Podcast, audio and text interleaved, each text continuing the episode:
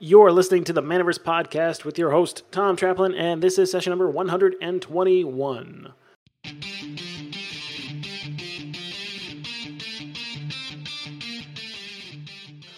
Welcome to the Manaverse Podcast. I'm your host, Tom Traplin. This is the podcast where we explore what it takes to build a successful, friendly local game store. If you like what you hear on today's episode, make sure you subscribe to the podcast on whatever fine platform you're listening on. And if you're listening to this on YouTube, hit the like and subscribe button. As always, you can find the notes and links mentioned in today's episode at manaversesaga.com. I've got D from Versus Games in San Francisco on with me today. And one of the most consistent threads in our conversation on what makes Versus Games successful is marketing. We kept coming back to how much D's marketing background shaped the business from the start, and how important it is for game stores to have their marketing locked down if they want to grow in the future. And as you can probably guess, I couldn't agree more. Over the past year and a half, I've been working with game stores to shape their marketing strategies, and in that time, help them generate hundreds of thousands of dollars in sales and add thousands of new subscribers to their email lists. I've seen firsthand what kinds of impacts effective digital marketing strategies can have on a business. But the trouble is, marketing is a huge subject. It takes time and effort to learn all the different tools and platforms and principles. And running a game store is a full time job in itself. Sometimes it can feel more like working two jobs at the same time, especially now during the busiest shopping season of the year. And while I fully acknowledge the stress and pressure you're under right now leading up to Christmas, marketing your game store is not something that you can ignore. My goal is to make it easier for game store owners to leverage digital marketing and grow their businesses. And if you just want someone to implement cutting edge digital strategies for your game store, we can do that for you. Head to manaversesaga.com forward slash MMA and book a time on the calendar and we will happily put together a customized plan for your game store. And then this time next week, you could have the frameworks and systems installed in your business that capture more email subscribers, drive more traffic to your website from Google, and sell directly with email campaigns and paid traffic. The very same powerful strategies that the major game retailers use to reach millions of customers every single month. But I've also been working on codifying what we do on a one to one basis with clients and making it more affordable and approachable. Uh, this is why I've created the complete FLGS digital marketing course. It's specifically designed to teach our systems in a way that's easy to implement by breaking everything down and making it step by step. In the course, I reveal exactly how we structure email campaigns, how we connect all the different platforms so that everything is integrated and automated as possible, how we build ads that sell directly to customers on Google and Facebook, how we improve web pages so they pull in organic traffic, and more. All the techniques we use for our clients to increase their revenue and sell thousands of dollars of, of product online are in there. And just to give you a quick idea of what kinds of strategies we're talking about, we recently set up winning campaign number two, uh, revealed in Module 5 of the course, in one client's business, and in a, in a mere 10 days and $100 in ad spend, generated over $2,000 in sales. The course is broken out into 21 days, and each day there's a relatively short video walking you through one particular strategy or tool for you to implement in your business. By the end of the 21 days, you'll have all the pieces of the digital marketing puzzle put together for your game store. On top of all that, you also get a bunch of resources along the way to help guide your marketing efforts, and the course includes four 30 minute coaching calls with me to use as you see fit. You know, we can go over your website, review your ads, or simply talk strategy. The coaching calls are yours to make sure you get everything implemented. Whether you are a beginner or an experienced marketer looking to hone your skills, the complete FLGS digital marketing course has something for everyone. Plus, with lifetime access and regular updates, you have all the resources you need to keep your marketing efforts up to date and effective. Plus, plus, you can also save 51% off the price tag if you use code 2023 to enroll before the end of the year. You can check out the course at manaversesaga.com forward slash FLGS. And with that said, let's dive into the interview. Yeah, obviously with, with my with, with my intros when I do with with mine my videos, I go you know welcome challengers and investors. And uh, my name is D. I'm the CEO and owner of Versus Games in San Francisco, California. And uh, the way Versus got started off was well, I mean, we always hear a lot of origin stories, and some of the most origin normal origin stories I hear are like, "Well, I play games, and I just want to share it with the community, and I want to get into that." That wasn't my origin story. Mine was I oversaw all the See's candies in San Francisco. And so that was 2007, 2008 ish. And if anyone knows about that time frame, that was the Great Recession, which means there was a lot of corporate downsizing happening nonstop. So that's what happened. Um, I enjoyed working for that company. Um, created a whole new uh, product line for them too. With if you've ever been to a See's Candies before, you've probably seen how they all focus on holidays. But there was a, I think there was one holiday they never did was the Chinese New Year's, and I was so adamant about pushing that particular product, and that's when I, I was pretty uh, happy that I moved forward with or helped them develop. Um, but I digress. The Great Recession hit, and there was a lot of downsizing. Mm, I lost my home. I lost my job.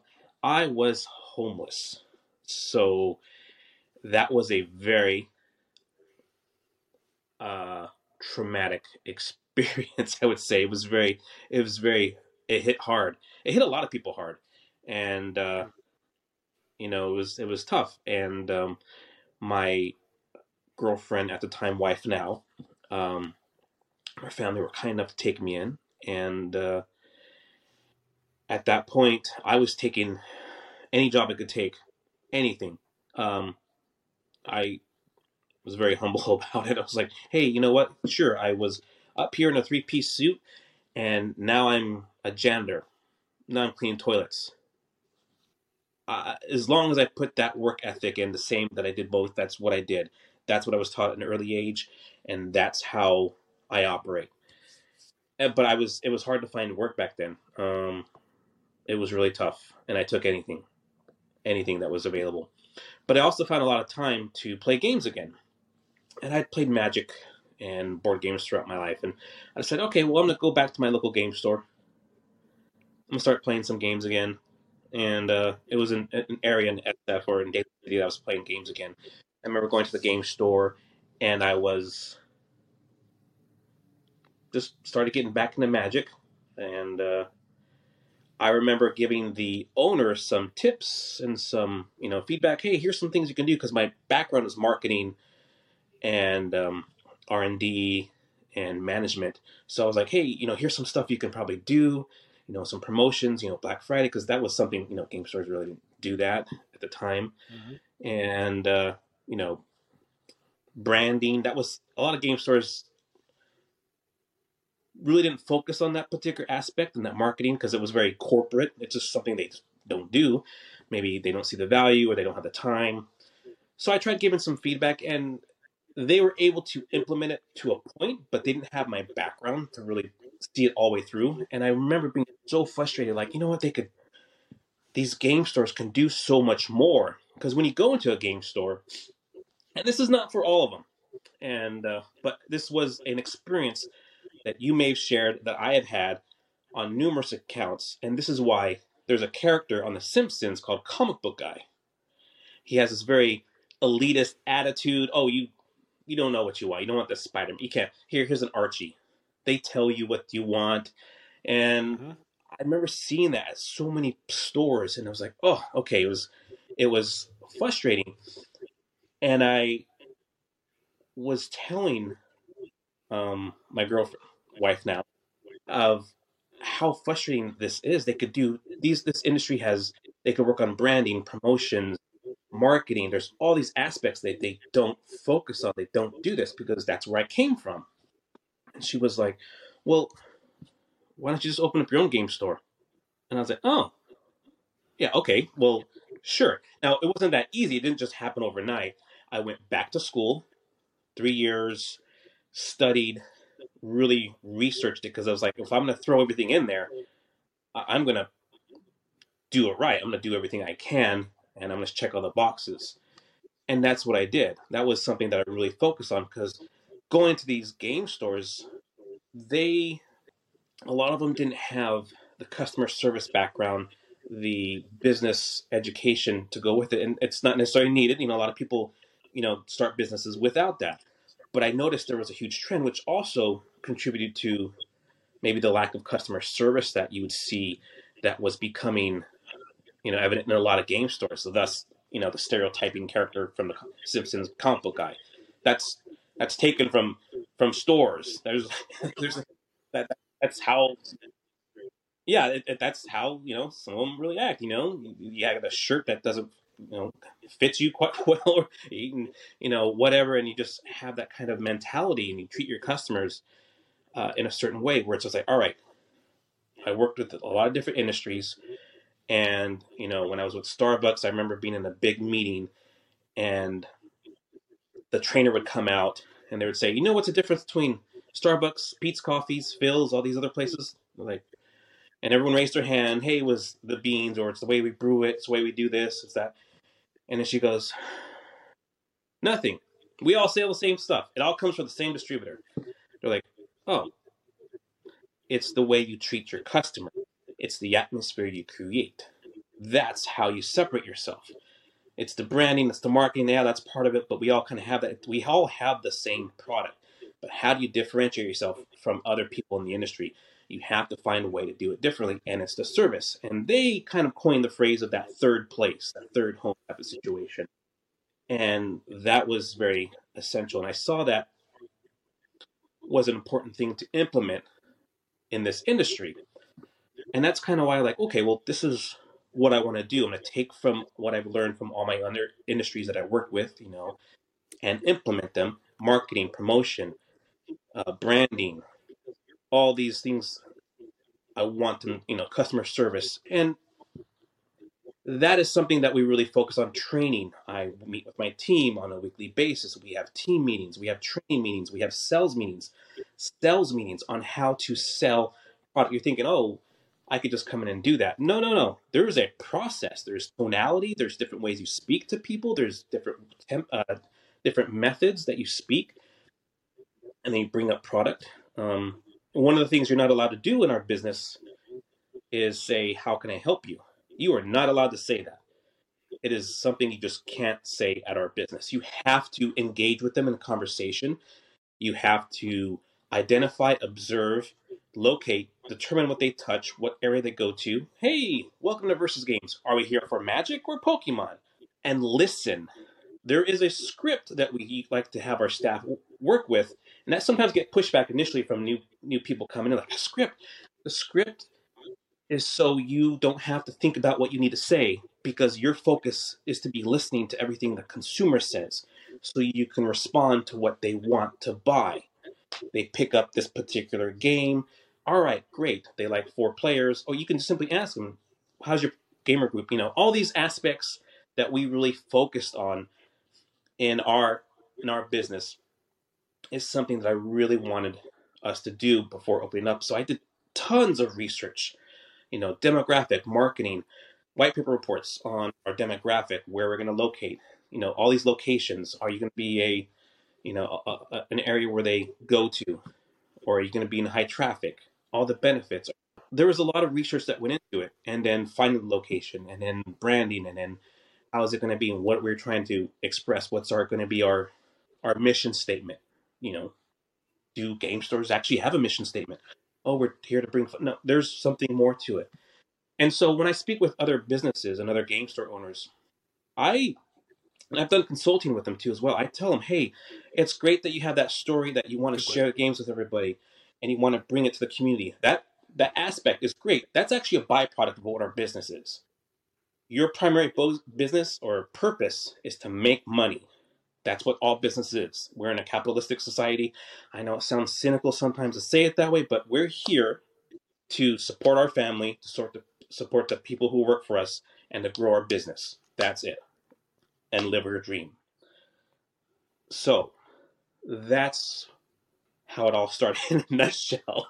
Sorry, that's a lot there to throw at you, but that's the basis. And Versus did change a little bit uh, more so throughout the time because um, as I tell people, no, as I told my staff, and it was the Christmas party of I think 2018 or 2019. We had a, a, a big dinner. We were discussing, I go, folks, we're no longer a game store. And they all looked at me. And they were like, well, what are we? Versus Games is not a game store. We are a membership company that masquerades as a game store. And they all took a step back. I was like, what? Because if you know anything about us, we that's our primary thing. We sell memberships. We started changing our business because they started doing more research with other companies that did membership basis, uh, membership um, implementations, and we decided to go in that direction. And uh, when the pandemic hit and the lockdown hit, it was good that we had that because we had a passive income to actually support the business too as well. We just switched and converted our business. So um, as I tell people, we are we're really not a we are we sell games, we sell products. Yes, we do like everyone else, but we are a membership company that masquerades as a game store, like pizza, like uh, what is it, Chuck E. Cheese? Chuck E. Cheese masqueraded as a uh, as an arcade, if I'm correct, but it's actually just an, a pizzeria. So they had that same a, a similar thing. Most people don't even realize that too about them. But um, there it is. That's kind of how I got started. Sorry, long-winded answer there. no, that's fantastic. That's a heck of a story and a really interesting way to kind of come into the industry from the corporate world and a very different right. environment. And then, you know, 2008 probably was rough across the board for pretty much everybody yeah. across the world. Not an auspicious time to start a business. But obviously, you waited a little while. You took a few years to prepare to go down that path. You, you didn't just jump jump in like uh, like some store owners do, unfortunately, and you know, fortunately, some the good and the bad of being excited and passionate about a business and marketing, marketing branding. It's it's. I love the fact that you mentioned this because yeah. this is this is essentially what I do with yeah. game stores. I, I, work with game stores to help them with their marketing and, and, bring them into the digital world and kind of help them with a whole bunch of digital marketing strategies. And that's a lot of fun. And it's it's a fascinating arena because there's so few game store owners and businesses really bringing a lot of that to the forefront. And part of the problem, at least in my mind, is that uh, I think the games do such a relatively good job of, you know, showcasing themselves. Like you think of Magic, you think of Pokemon. They're well, Pokemon is at least like a worldwide brand. It's the most recognized, uh, uh, almost one of the most recognized brands in the world. Mm. But uh, I think game stores kind of think it's like uh, it's going to sell itself, right? Like if I carry this product, people right. will find me, right? They'll come to me. Those people will find me. Yeah. But they often forget. They're like, you got to go out there and you got to you got to put your message out there. You got to put your brand out there. You got to have something that defines you more than just the products you sell. And I think that's a very uh, well. I would, I'd love to have a conversation around that because I find that topic endlessly fascinating. Uh, but the fact that you came from the world of the corporate and then you decided that I could do a game store. Like, you know, you see the the fact that game stores are what they are at this point in time. I can do better. Right? I can I can make something even more effective and I know I can bring all of these skills from the business world and really make this thing happen, make this thing pop. A very interesting and like long vision approach, right? You didn't uh it wasn't a hasty decision. The thing that I find, in, in, particular, the question that I have is why game stores? Like, why open a game store instead of like literally any other business? Right. Why did you land on game store? Well, as I mentioned, I was expressing like this industry could do so much more, and it just wasn't tapped. No one was really tapping in its full potential.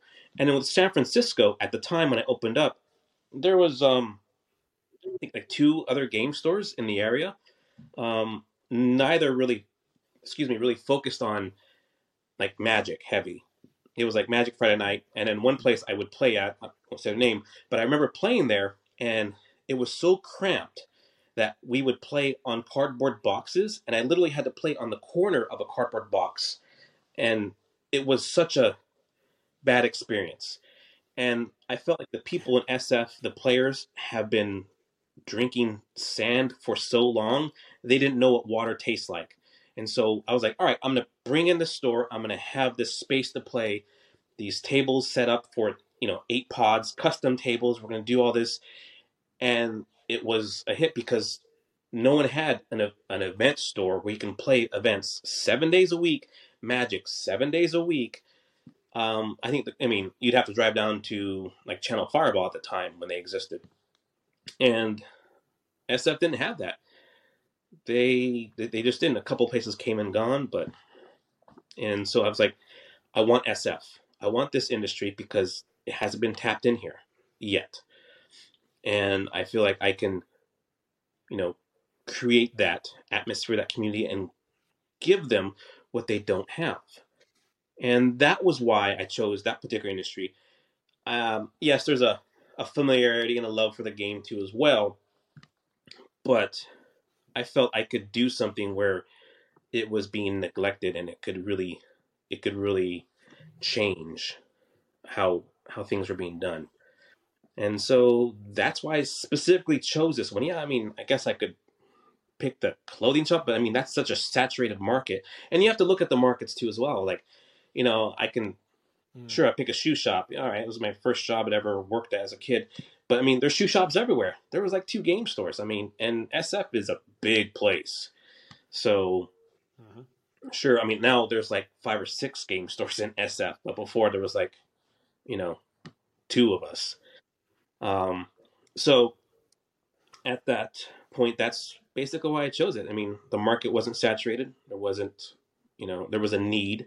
Identified the need that was essential. I, I see a lot of places just kind of jump into it. Like I'm just going to get into it and like slow down for a minute, research, look what you're getting into. Um, I do see a lot of places yeah. just hey they survive, they're able to make it, just maybe because maybe there wasn't, you know, there wasn't anything there or they get lucky. Um, but I also seen a lot of places come and go just the same too as well. So th- there's a lot of stuff to forecasting, sales projections, looking at the market, identifying the games that are coming out, doing your research. There's a lot that goes into it. You just don't buy stuff and put on the shelves and hope that people buy it.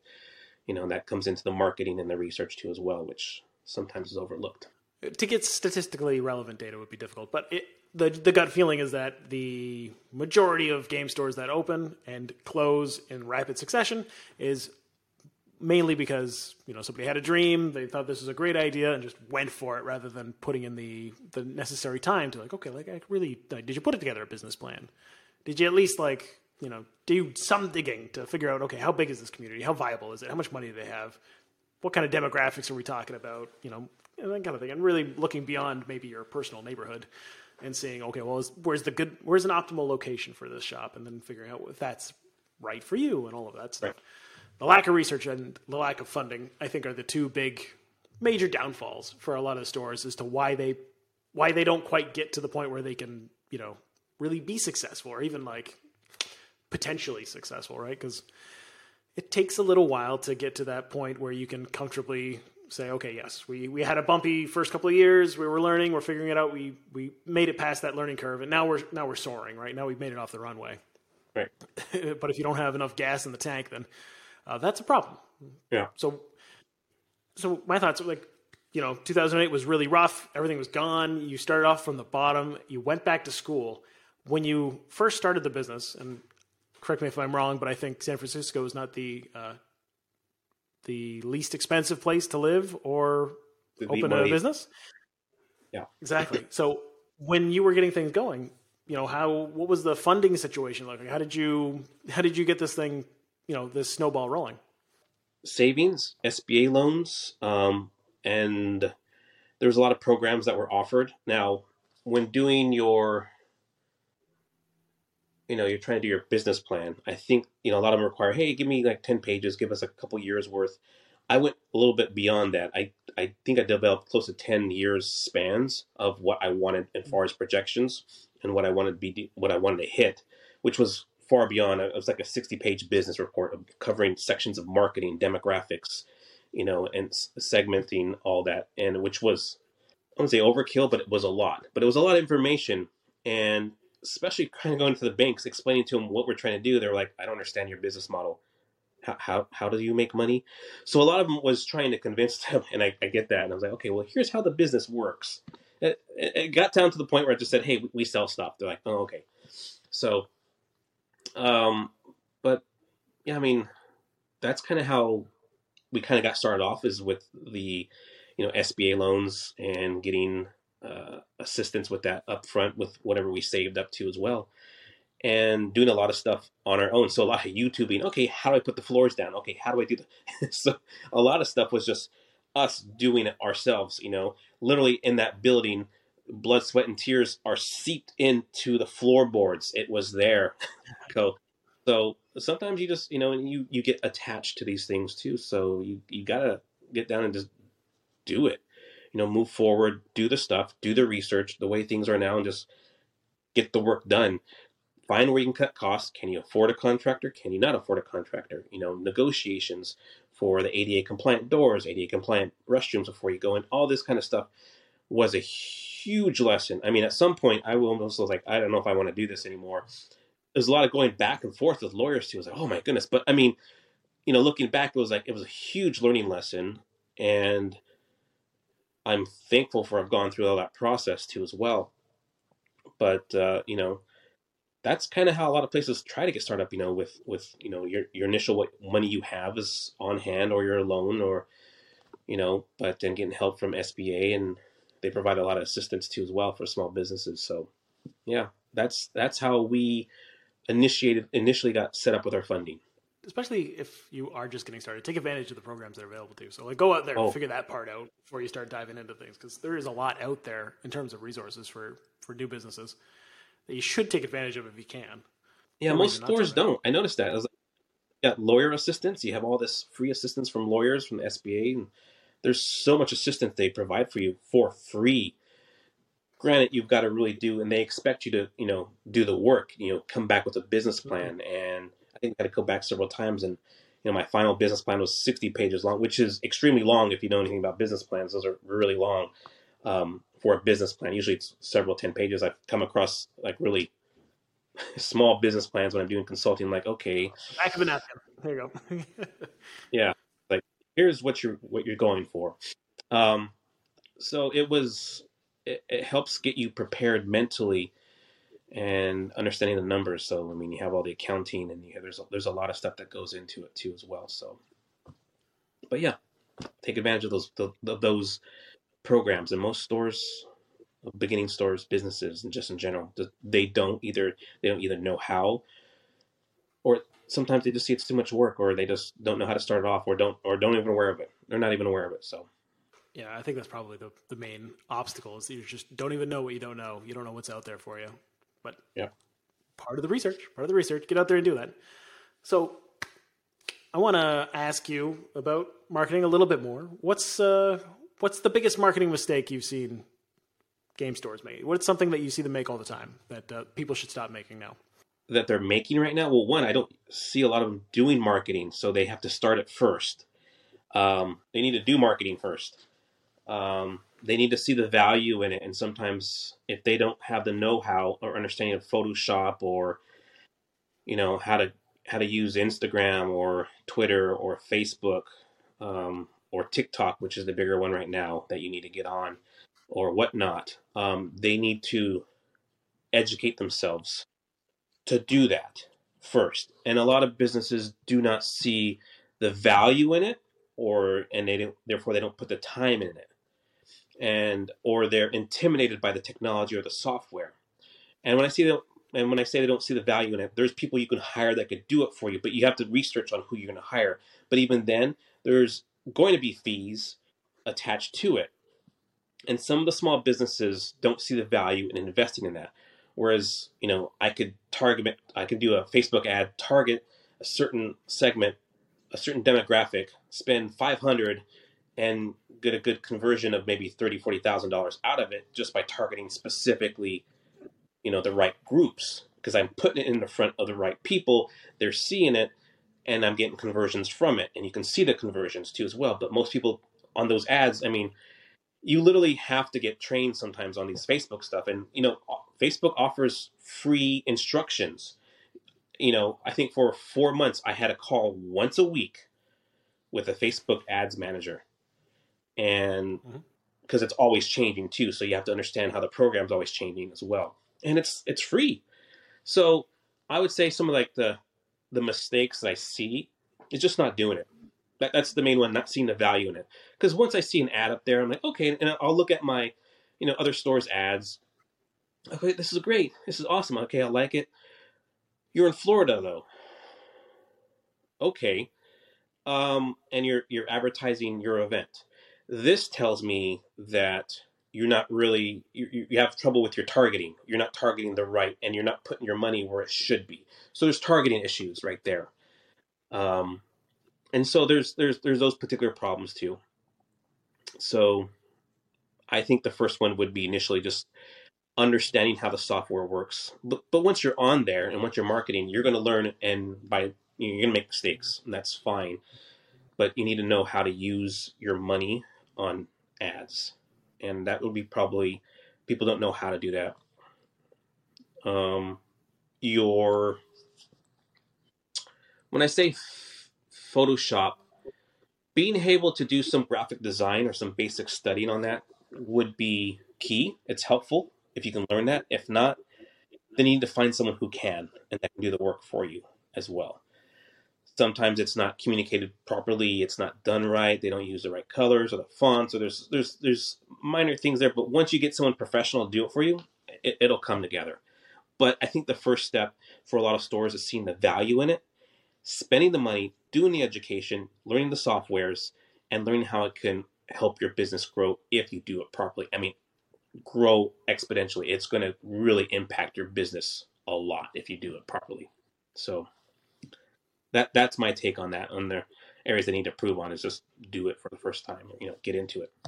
Yeah, I 100% agree. I have seen some pretty big results with people who've actually put in the work and uh, implemented some of these strategies you know, right. especially if you have a good operational base to work from, you might have a good story, good experience, good customer service. You can actually deliver a good result for somebody who comes into your store. If you've got that, and then you add in marketing on top, and you make it so that more people know about what you're doing, that's when you really start to see like actual growth. That's when you actually start to see more people coming to you and and referrals and all kinds of good stuff. That's what you need right. to have in place prior to. But once you've got that going, yeah, you definitely got to get in there and, and start trying things out and experimenting. And, and it's, it's just one of those fundamental business things that you need to learn, right? Marketing is foundational to business. When you go to you know to uh, college to take a business class, marketing is going to be there. You're going to have to figure that part out.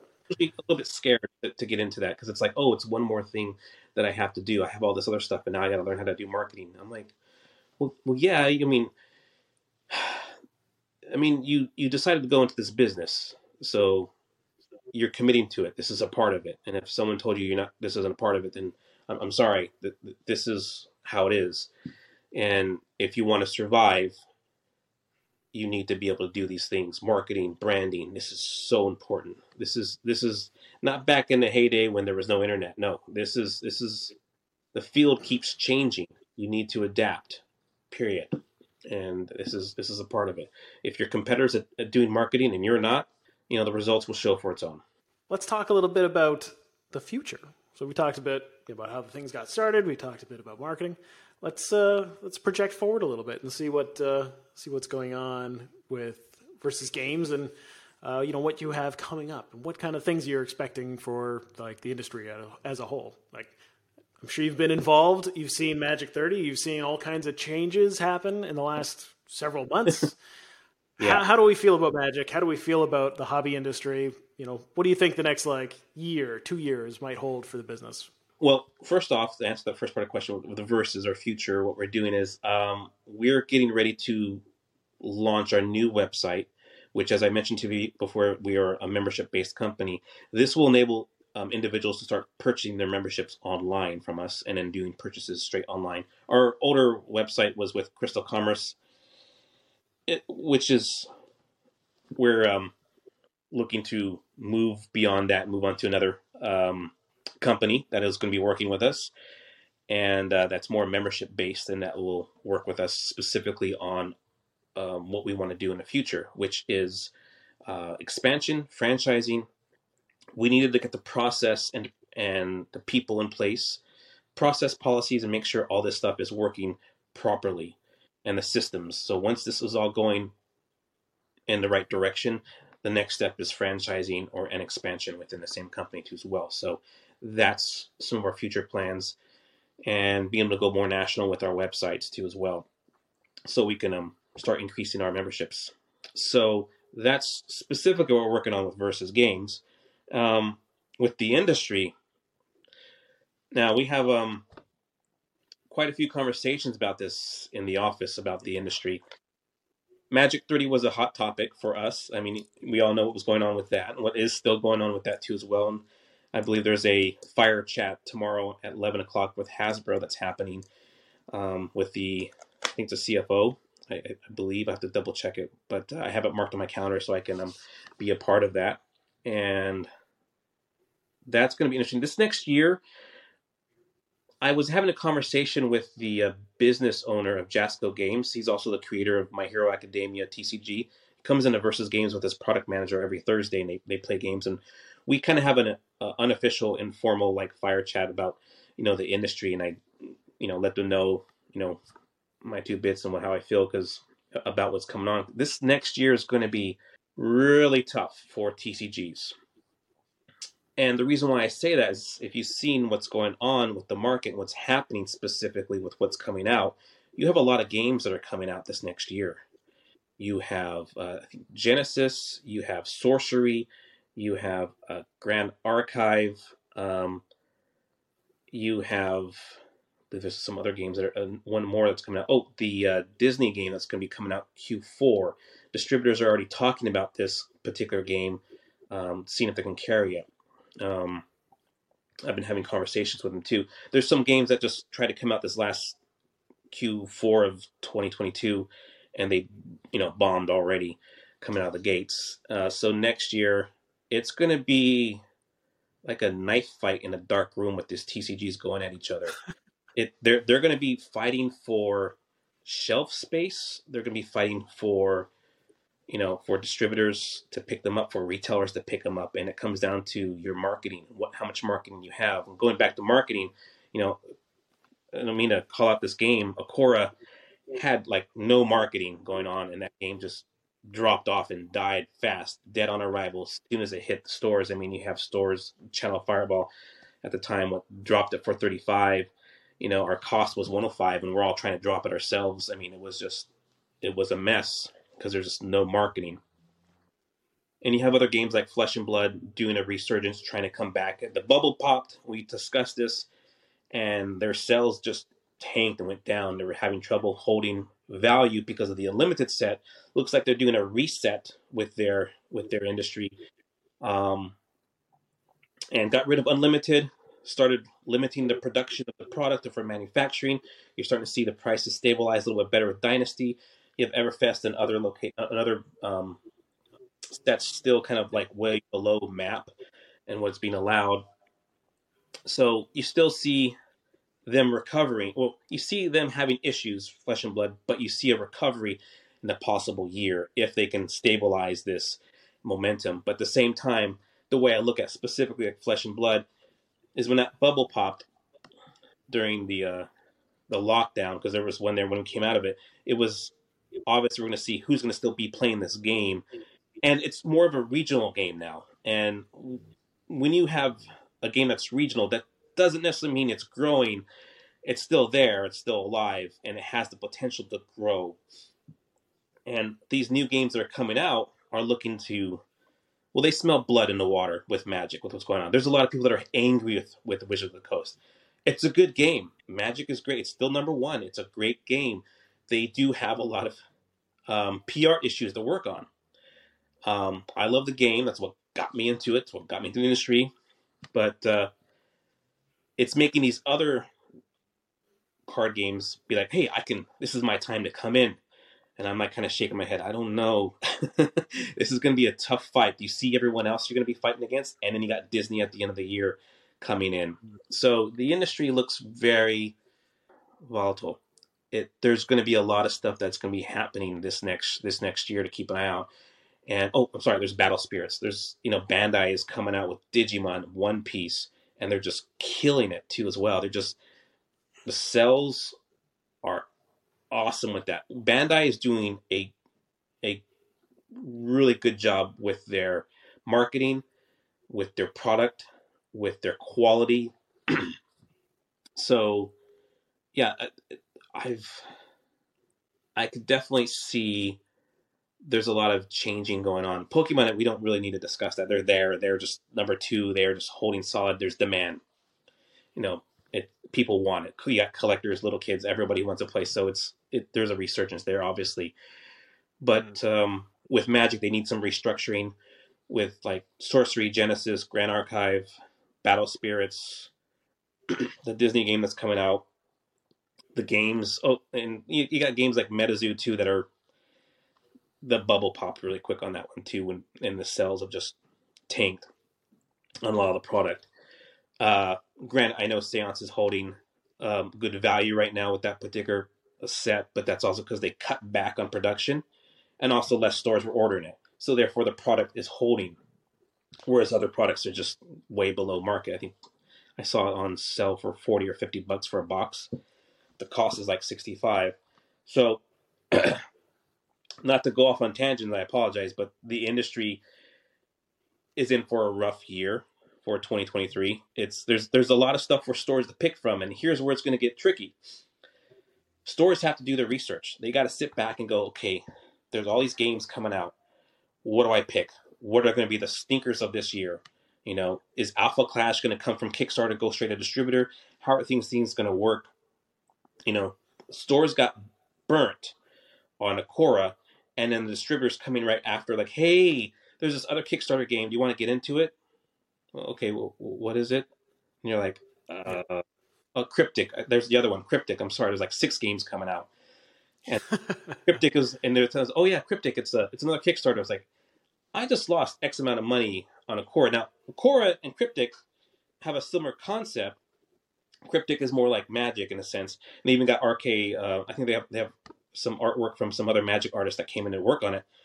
But mm. even though there's no correlation between the two of them, the correlation is from the retailer looking at this game that they got burnt on, that the distributor pushed on them, not pushed on them, let me say, suggested it, sold it to them, and then they took it in and it was a dead game.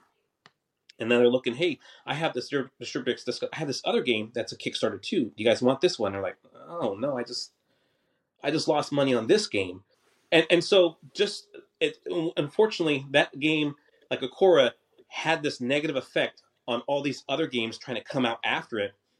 And it's no fault to Kryptik or Genesis or all these other games. Those may be really good games, but, but because that big snafu, that huge, it's, it's huge, it's negatively affecting all the other games trying to come after. Like, hey, I'm a better game than that game. Take me on. I have better marketing, better price payout.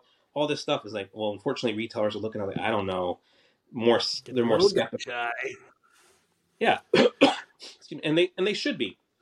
They should be skeptical. They should be doing their research. Like, hey, should I pick Battle Spirits? Well, it's a 15 year old game in Japan, and most games that pop out in Japan only last maybe a year or two. And here's a game that's been in existence for 15 years. They're bringing it back, redoing the artwork, redoing the card design, changing the meta, adding new cards, so it's not going to be the same thing. It looks good, and Bandai's backing it. Um, that's not to say that everything that Bandai is going to do is going to hit it out of the out of the ballpark, but you got to take these things in consideration and do your research too as well. Do your research in Japan, know these games, you know, discuss and try to get some uh, connection with some of the creators and the owners too as well, if you can. Emails, newsletters, whatever you can do, and research your product no end. But um, yeah, next year that could be a that could be a rough time for a lot of places. A lot of a lot of TCG companies. It's it, they're going to come and go.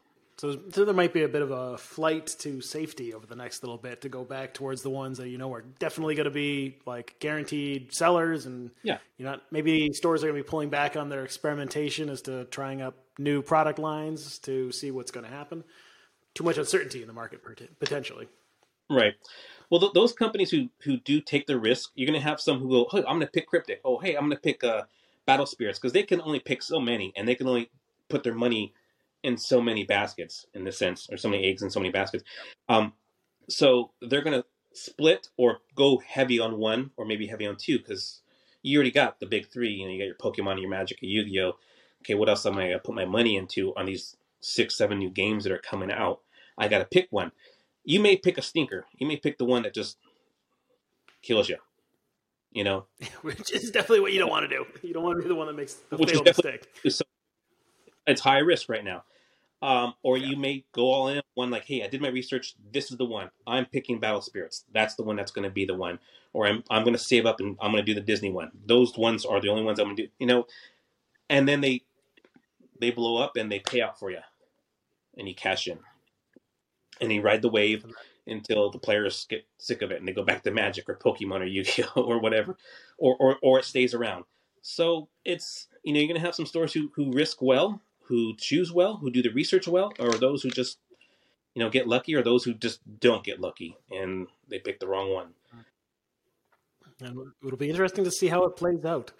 Yep. So on that exciting note about and thrilling note about uh, the future of, of the TCG industry for the next year or so, let's do one last question. I would love to continue this conversation and, and have another chat with you because I feel like there's about a bazillion topics that we didn't cover that I would love to explore.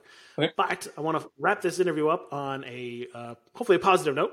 So the last question that I usually ask people, since the theme of this whole podcast is success in the games industry, is what is your personal definition of success for versus games? I would say that versus games has affected a lot of lives.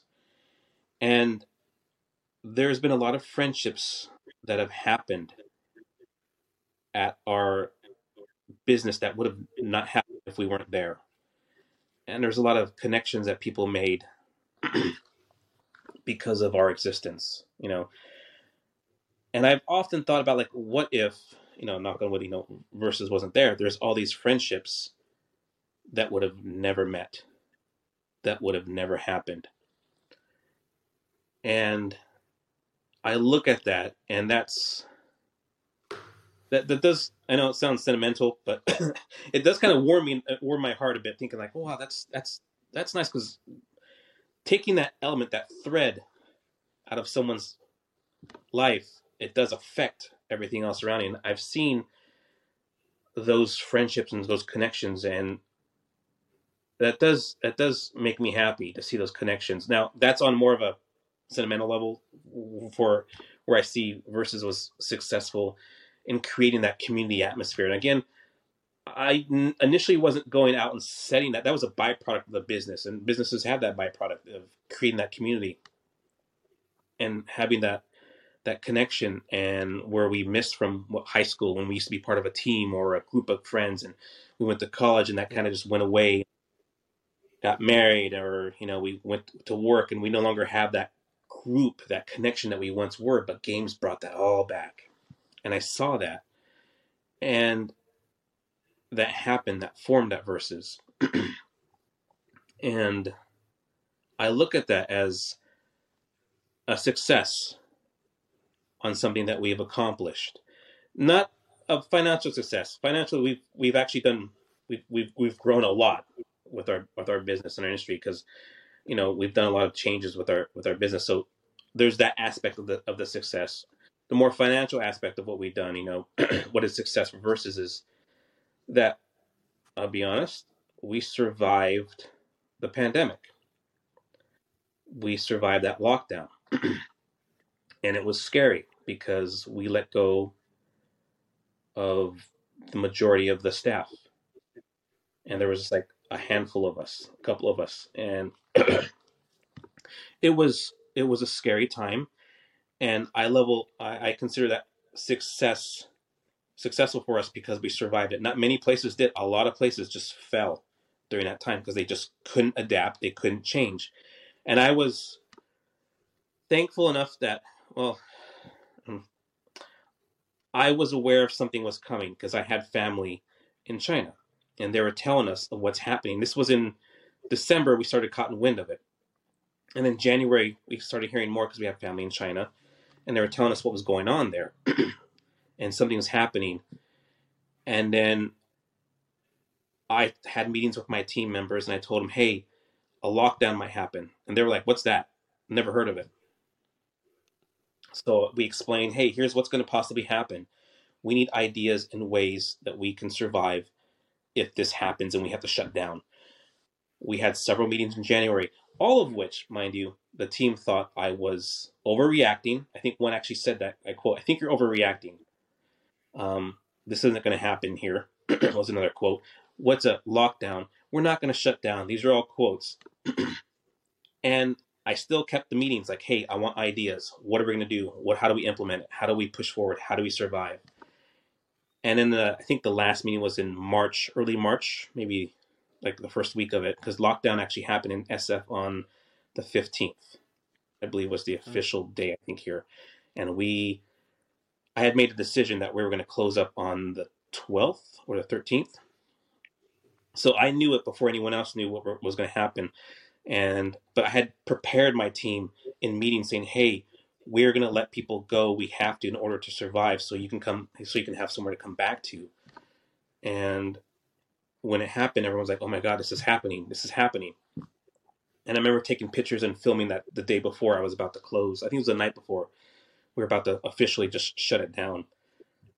And it was a scary time, and everybody had a moment. We discussed it. Everybody was aware it was going to happen. Everybody had plans. I'm going home. I'm going to stay home.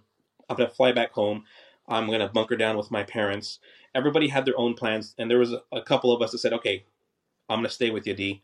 We're going to do what we can. We're going to implement the policies that we've been discussing for the past few months that we didn't think we would ever have to implement just so we can survive. Success for me is saying that we survived that time frame. That was a scary time for everybody. It was traumatic for a lot of people too as well. People are still going through the uh, the effects of it.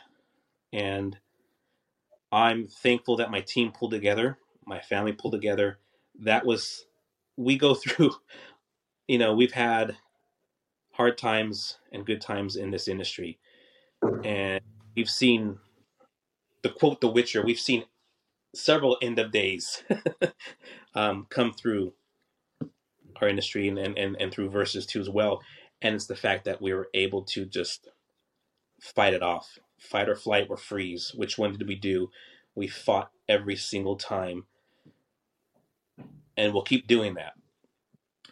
I love my team. It's a great team.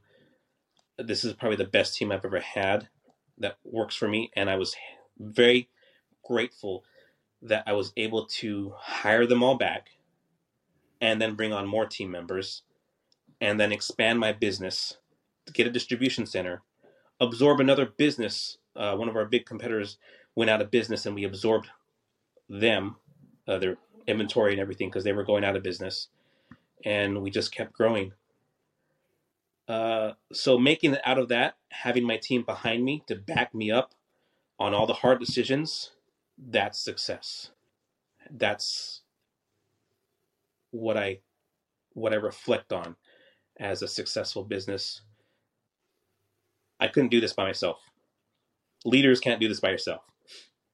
We can't do this. We need our team. I serve them just as much as they serve me and help to serve the company. They take care of the customers, I take care of them. So that's what I consider success for us. So hopefully I answered your question. I think so. That's an excellent story. I love that that tale of perseverance. I feel like uh, feels like a Rocky movie where you just push through, kept getting hit in the face, but kept getting back up, and that's what really matters. Kept getting back up. I got tons of stories. I can't. don't get me started. I would love to hear some more of those stories, but for now, we're gonna have to call it for this episode. Right. If people want to find out more about Versus Games, they want to get a hold of you, you know, give them some information. Where can they find out uh, what's going on? Well, um, you can find us on Facebook, Versus Games SF. Uh, you can find us on Instagram, Versus Games SF too. Um, we have a lot of marketing we do there. Um, um our new website will be going up too as well, so we're working on that. Otherwise, you can still email our, our current uh, website has our contact information. I'll be more than happy to get a hold of anybody um, um, and talk to you guys. So, but yeah, I'm, I'm here to help out other stores that uh, need it, and uh, I'm there for them. So it's a tough time, and yeah, thanks, guys. All right, that is it for today's episode of the Manaverse podcast. Don't forget to hit the subscribe button so you stay up to date whenever we upload. And if you like what you hear, we'd also appreciate a quick five star review on iTunes. If you want to level up your marketing in 2023, check out the complete FLGS digital marketing course. This course is broken out into 21 days, and each day there's a short video walking you through one particular strategy or tool that you can implement in your business. By the end of the 21 days, you have all the pieces of that digital marketing puzzle put together for your game store. It's everything we put into practice for our clients, and it's the perfect way to kickstart 2023 for your game store. You can enroll in the course right now by going to manaversesaga.com forward slash FLGS, and you can save 51% off the price tag if you use the code 2023 to enroll before the end of the year. Thanks again for listening to today's show. I'm Tom Traplin, I've been your host, and I will talk to you again in the next episode of the Manaverse Podcast.